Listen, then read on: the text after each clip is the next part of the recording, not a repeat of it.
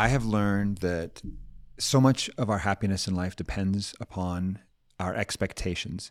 If we're expecting something to happen and it doesn't, we are disappointed. If we are not expecting something to happen and it does, we are surprised, pleasantly surprised. So, at a time of year and perhaps at a time of life or a season that is just fraught with expectations, on today's podcast, I want to tell you three stories about not getting what you want. Welcome to the What Could Go Right podcast. I'm Emily Orton. I am Erik Orton.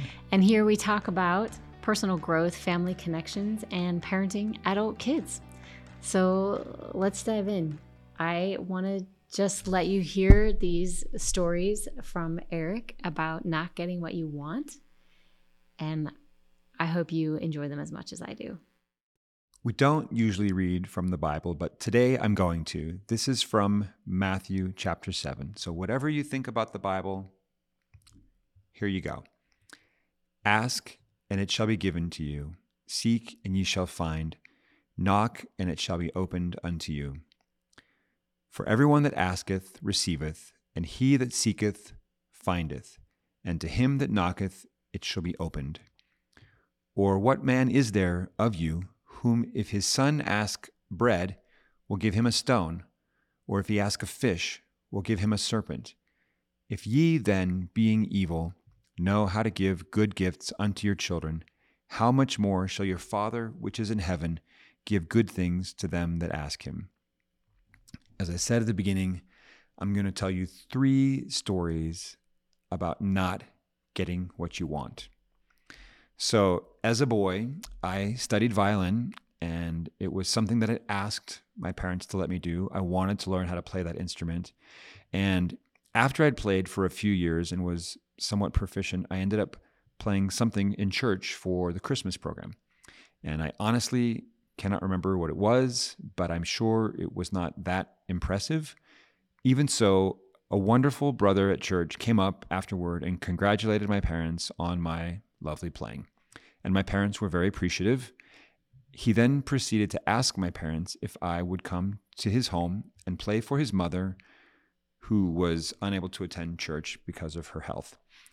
And he even asked if I could do it on Christmas Day. So, being a fairly petulant boy, I was not particularly thrilled with this idea because it meant that on a day when I typically like to just loll around the house, organizing my gifts into a neat pile and looking at them over and over again. I would have to trudge out of the house, and my parents would drive me over to their house, wherever that was, and I would have to play my little violin music. So the bottom line is, I had a bad attitude.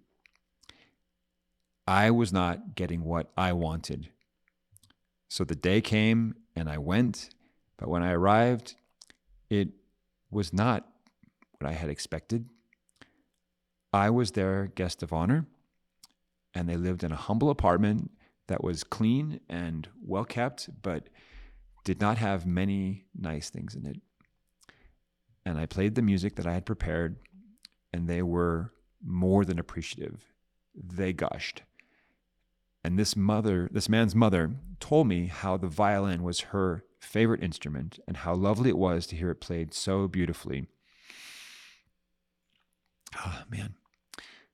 Needless to say, I I was ashamed, and it was not until this moment that I realized that inviting me to play was this man's Christmas gift to his mother.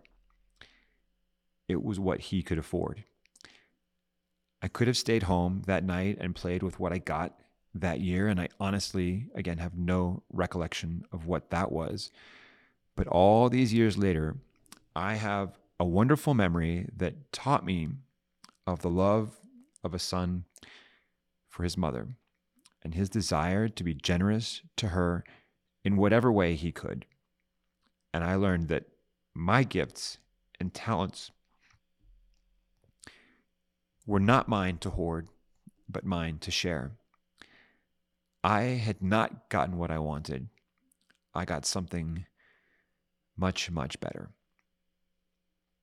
If ye then, being evil, know how to give good gifts unto your children, how much more shall your Father which is in heaven give good things to them that ask him?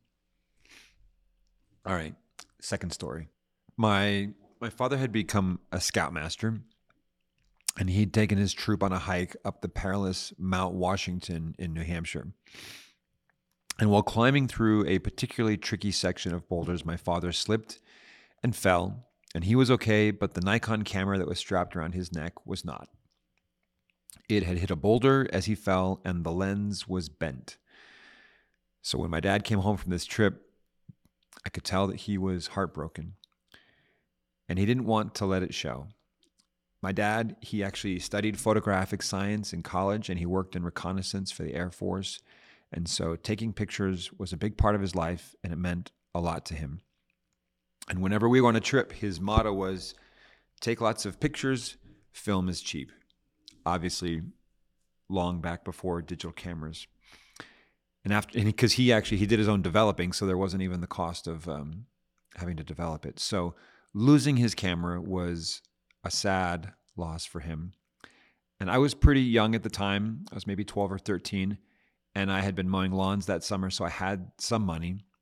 And my older sister, she babysat quite a bit, so she had some money too.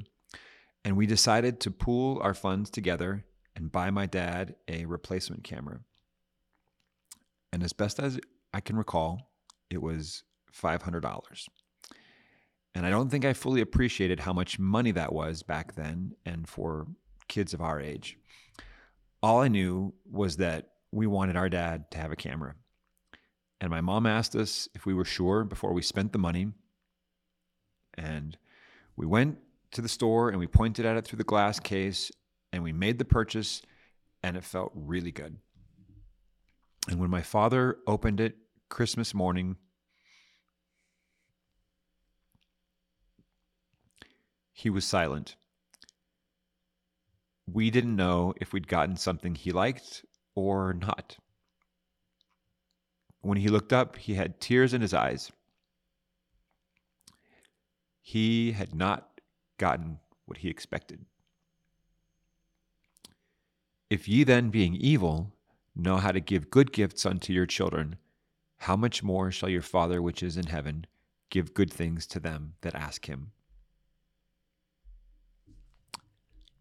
Third story there was a young woman, and she was engaged to be married, and she was a wonderful person, and she was upstanding in every way. And her fiance was a good guy too. He worked in construction and he was building them a home. And it was going to be particularly nice because this was his expertise and everything was going according to plan. But before they were married, she became pregnant and their world was shattered. She did not know how she was going to break the news to him or her family because she knew it was going to break their hearts. She lived in the Middle East, and so in her culture, it could cost her her life. And such an action as this during the time of engagement was very, very serious. Engagement was basically the same as marriage. It was a time of preparation but for all intents and purposes, this guy and this girl, they were already married. So when she broke the news to him, he was devastated. Neither of them were getting what they had expected. When Mary was espoused to Joseph before they came together, she was found with child of the Holy Ghost. Then Joseph, her husband, being a just man and not willing to make her a public example, was minded to put her away privily.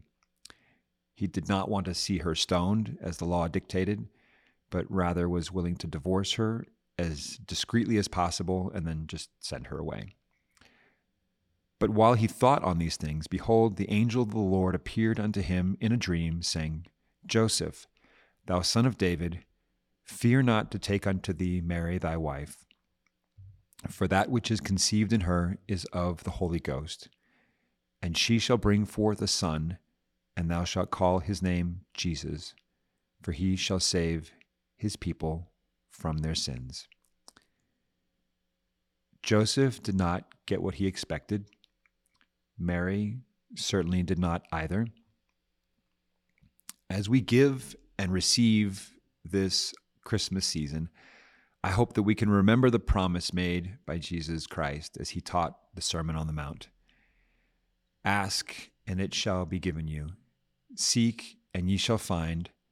Knock, and it shall be opened unto you. For everyone that asketh receiveth, and he that seeketh findeth, and to him that knocketh it shall be opened. Or what man is there of you whom, if his son ask bread, will give him a stone? Or if he ask a fish, will give him a serpent?